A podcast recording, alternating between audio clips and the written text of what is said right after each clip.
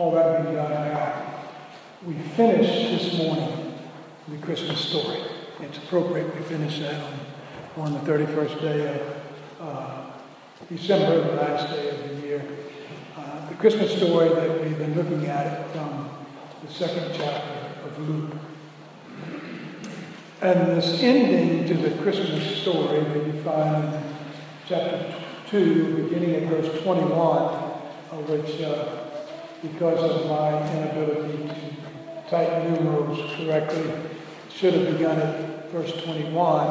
Uh, but anyway, I'll read verse 21 again a bit. Uh, from 21 to verse 40 concludes the Christmas story. This is the end of the Christmas story. I'll say why when we get to it. But uh, and this ending is in in four parts, and that's how we're going to read. We're going to break it up into those four parts of the ending of the Christmas story. The first is about Jesus' parents and about uh, their proving their piety by their performance.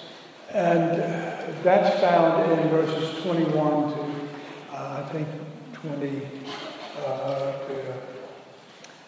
I'm not sure, 25, maybe, 24. First, uh, uh, and at the end of eight days, excuse me, read with me. And at the end of eight days, when he was circumcised, he was called Jesus, the name given by the angel before he was conceived in the womb. And when the time came for their purification according to the law uh, of Moses, they brought him up to Jerusalem to present him to the Lord. As it is written in the law of the Lord, every male who first opens the womb shall be called holy to the Lord and to offer a sacrifice according to what is said in the law of the Lord a pair of turtle doves or two young pigeons. Joseph and Mary were pious, practicing Jews. And so they kept the law. And they did so by circumcising their son on the eighth day. And then by presenting him in the temple on the 40th day, uh, the one at their domicile there, there uh, wherever they were boarding at that point in Bethlehem, and then the other in the temple. And Mary also went through the purification process for uh, a woman having given birth to a male child. And then when you read the turtle doves and the pigeon, it reveals something to us of the, the home of Jesus, the home in which Jesus was raised. There was piety and there was at least uh, uh, some bit of poverty. The important thing in all this is that they did everything according to Old Testament law. The other important thing about this is they did it for you and for me uh, and for our eternal benefit. You remember Jesus, as he's getting into the Sermon on the Mount, uh, said that he didn't come to abolish the law, but to fulfill the law. And he did so by obeying it. He fulfilled it entirely. And this is the very first step in his obedience, even though his parents have to do it for him. He's 40 days old. The law was obeyed, the law was kept. So when the law convicts you and me now, when it condemns us and beats us down, we can say, wait a minute. The law has been kept. Jesus kept the law in my place for me. They also obeyed God's message. This wasn't law in the sense of the Old Testament law, but they, they kept God's message to them through the angel, which was to name their son Jesus. And it doesn't say this in Luke's account, but if you go over to Matthew's account where Gabriel is telling Joseph about this child that is to be conceived and born, says that you shall call his name Jesus, which means, as you well know, Yahweh saves, or salvation is the Lord's, or whatever. You shall call his name Jesus, for he shall save his people from their sins. And you and I are among those people. We who are resting this morning in the Lord Jesus Christ. And he saved us from our sins by this obedience to the law, by obeying, obeying the Father even to the point of death, death on a cross in our place as our once for all perfect sacrifice. Now, Luke records all of that uh, for those reasons that I've just given, as well as to set the stage for what the rest of the end of the story, if you will, the other parts of this part of the Christmas story.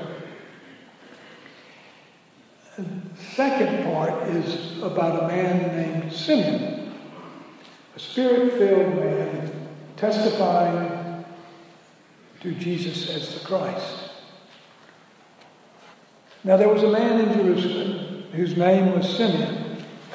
And this man was righteous and devout, waiting for the consolation of Israel, and the Holy Spirit was upon him.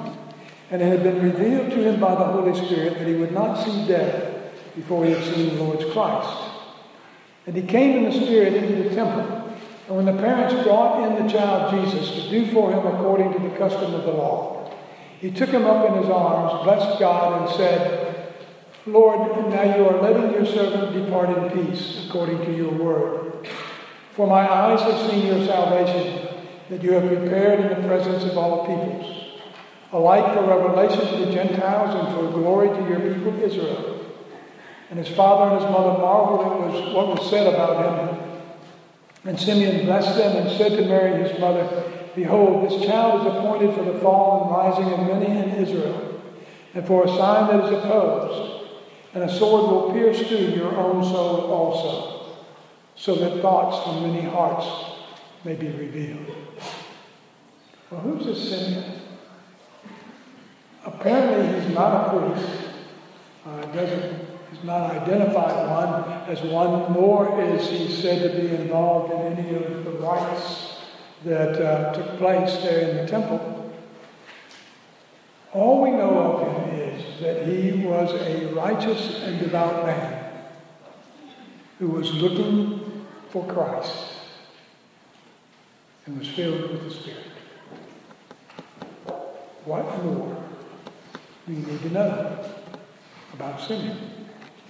I mean, how much more do you need to know about it? That would be a great epitaph, wouldn't it? When they laid Simeon in his grave, put that on his headstone. When they laid me and you in our graves, wouldn't it be great if they could put that with the proper gender? Uh, a godly woman who uh, was looking for Christ and filled with the Spirit. Well, wouldn't that be great if they could put that on our, our headstone? That's everything we know. It's a pretty good biography. More importantly, he recognized Jesus as the Christ and, and of his and Israel's hope. He did that, of course, by the Holy Spirit. He was led there by the Holy Spirit. He didn't just happen to be there wandering around, so I think I'll go in here for a minute.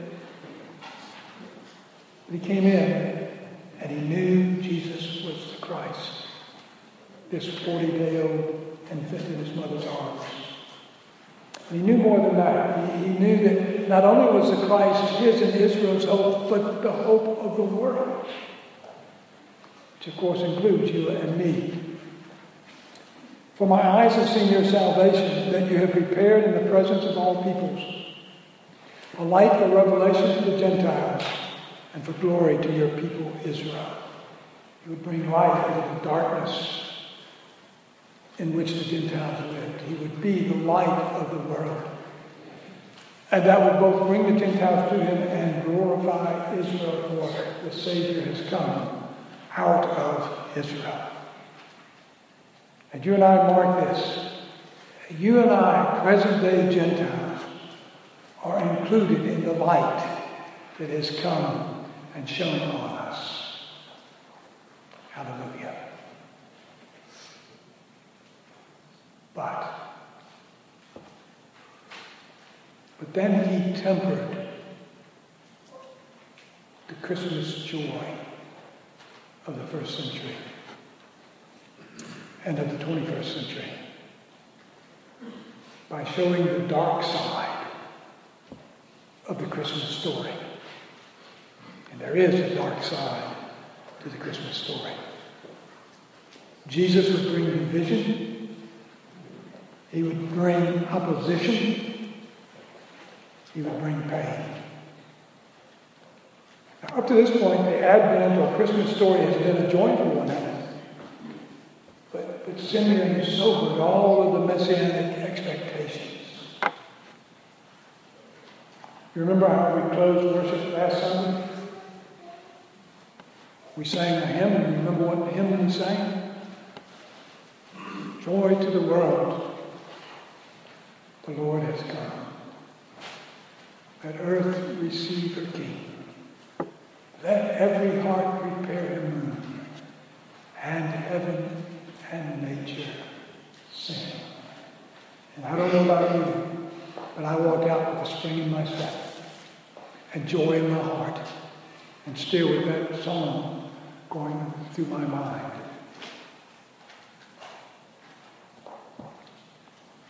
For the earth didn't receive its king. She largely rejected him. Every heart didn't prepare him room. Very few hearts did. John writes, the true light which gives light to everyone who's coming into the world. He was in the world, and the world was made through him, yet the world did not know him. He came to his own, and his own people did not receive him. There'd be division among his people, division between the few who received him and the many who rejected him. The leaders would oppose him and ultimately put him to an ignominious death upon a cross. And a sword which pierced his mother's heart as she watched her son be rejected and be opposed and be ridiculed and be mocked and then finally be hung on a cross. Not hung on a cross, nailed to a cross and died, and be laid in the tomb. The world still doesn't receive him. Nor do hearts make him room today. And they all look askance at you and me and at all who do receive him. Jesus draws out the thoughts of man.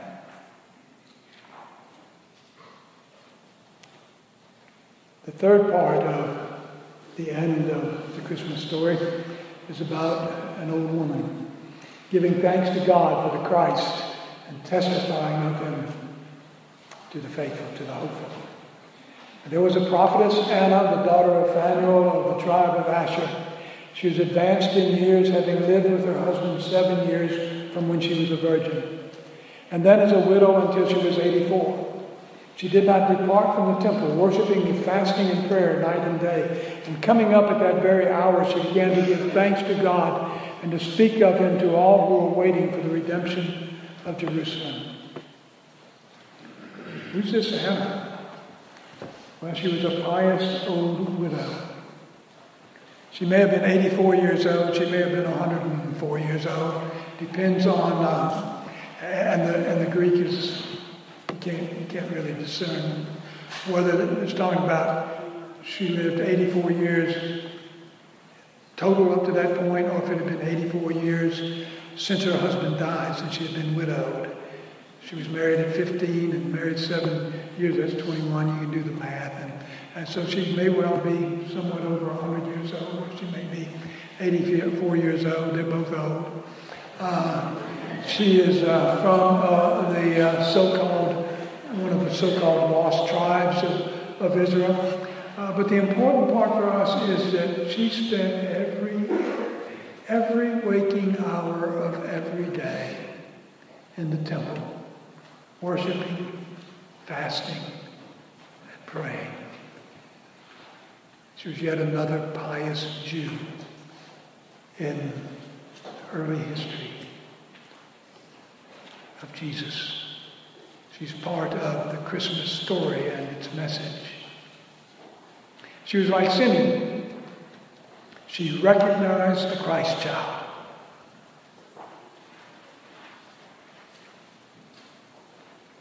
And couldn't keep quiet. She had to say something about it. She had to testify. Just like Simeon. While he spoke to the parents, she spoke to the people. And both bore witness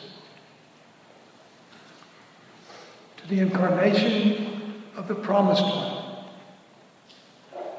How many witnesses does the Bible require to make it a fact?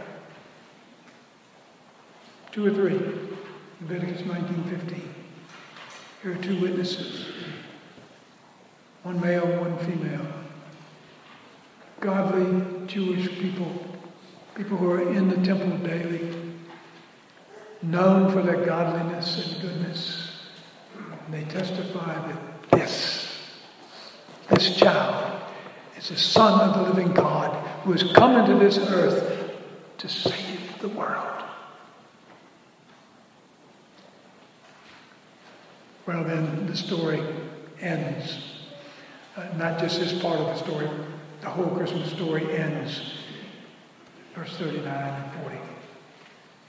The parents returning home to raise their son, who just happens to be the Savior of the world. And when they had performed everything according to the law of the Lord, they returned into Galilee to their own town of Nazareth. And the child grew and became strong, filled with wisdom, and the favor of God was upon him. Here's a, I guess it's a parenthesis, to address an issue that uh, it just seems like we need to address for anyone here who has just finished reading the Christmas story in Matthew and then read it in Luke. You see there's, a, there's something of a, a disconsonance there. Uh, if you remember, Matthew has the wise men coming from the east. And uh, after they depart, an angel comes to Joseph and says, You better leave and be gone. Go to Egypt until Herod is dead. Luke makes no mention of the wise men and the star or of their going to Egypt. He simply says they went home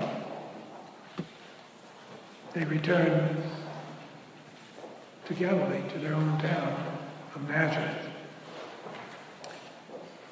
And he says they do that after they finish doing everything that the law required. And this is often cited as a proof, one, of errors in Scripture, but also as a, as a factor of negation of the gospel of Jesus Christ. Well, you can't even get your story straight. But there are two likely, actually more likely, uh, explanations. Matthew and Luke may well have been writing at the same time. Could have been writing concurrently and not in cahoots with one another. He's writing, Matthew's writing his, Luke's writing his account of the gospel. Luke uh, may, may never have known about the, the wise men at that point and of the trip to Egypt. He's writing from his research and from what he dug up.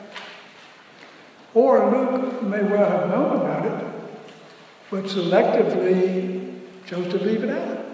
Anybody ever write anything? Edit anything? You ever give testimony to something you've seen? You ever talked to three people about what went on last Sunday at church? Ask, ask three people tomorrow what this sermon is about. See the answers you get. They'll, they'll all be true answers. But, I mean, there's so much room on a scroll. So just for spaces, you know, we edit for space. Uh, you know, how many of you read a book and said, you know, this was a great 700 page book, it would have been a greater 350 page book. And just tighter editing. Or, or we, you know, we edit for our audience. Matthew was writing to a Jewish audience. Luke wasn't. He's writing to a Gentile audience. They're both writing their accounts of the gospel, but they're telling different stories. They're telling their version of the gospel story. Whatever. Whatever. Uh, Luke is writing of their eventual return to Nazareth. They may well have, you know. They went to Egypt. They heard that Herod died. They came back. His son was, was ruling, and they went up to Galilee to get out from under his roof. Anyway, that is the Christmas story. It's closed. Then there's verse 40, which takes us through the next 12 years of Jesus' life. And uh, the child grew and became strong, filled with wisdom, and the favor of God was upon him. That's the entirety of what we know of those 12 years of Jesus' life. After uh, 11 years and 325 days of Jesus' life.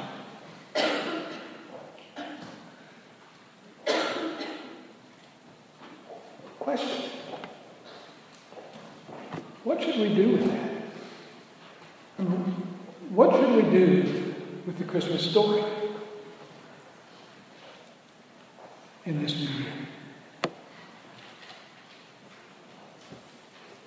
Do we box it up? You know, like, like the lights and the ornaments and the tinsel and the gospel?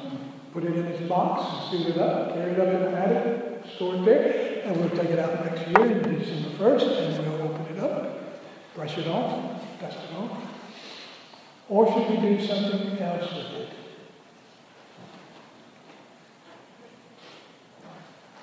Let's review. Christmas story is this. The child Jesus was, is the Christ. God come in the flesh and blood to save the world. Which is joyful news, but not unmixed with not so good news. It's mixed with division. Himself said he would divide families and friends. And there are those in this room who can stand up and testify.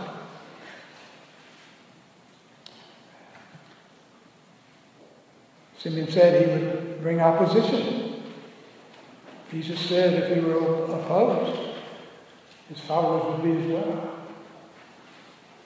And there are those of you in this room who can testify.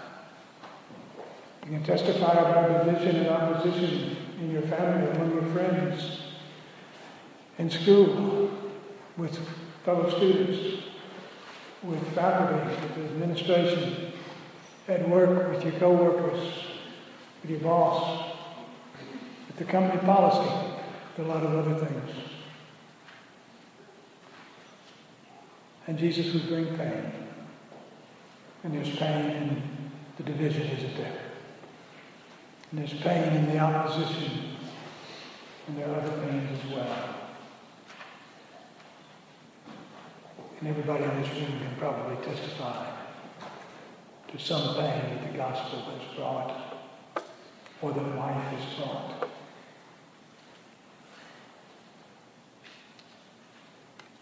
If he suffered, why should we not? All that said, Jesus is still who he is.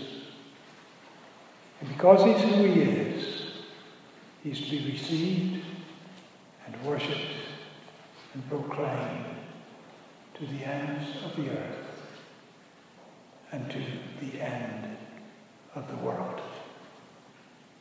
when he will gloriously return to conclude his earthly mission.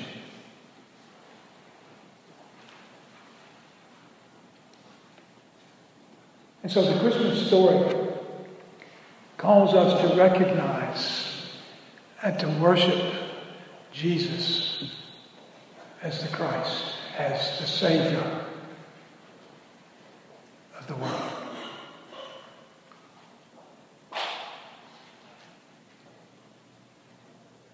And the question I must ask is, have you?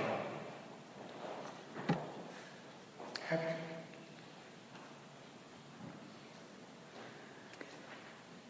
Have you recognized him for who he is? Received him? Are you worshiping him? And note when Simeon and Anna and, and even the shepherds, when they recognized Jesus as the Christ, they worshiped him. And then what else did they do? They told the people around them, didn't they? They testified to who he was and what he had come to do. And so, assuming that you've received him and are worshiping him, here's my New Year's suggestion that you resolve to make known Jesus Christ in the coming year to those around you by your words and by your life.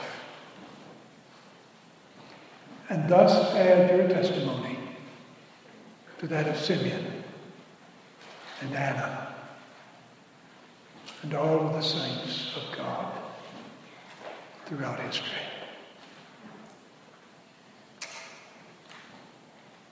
Now you have a happy new year. Let's pray.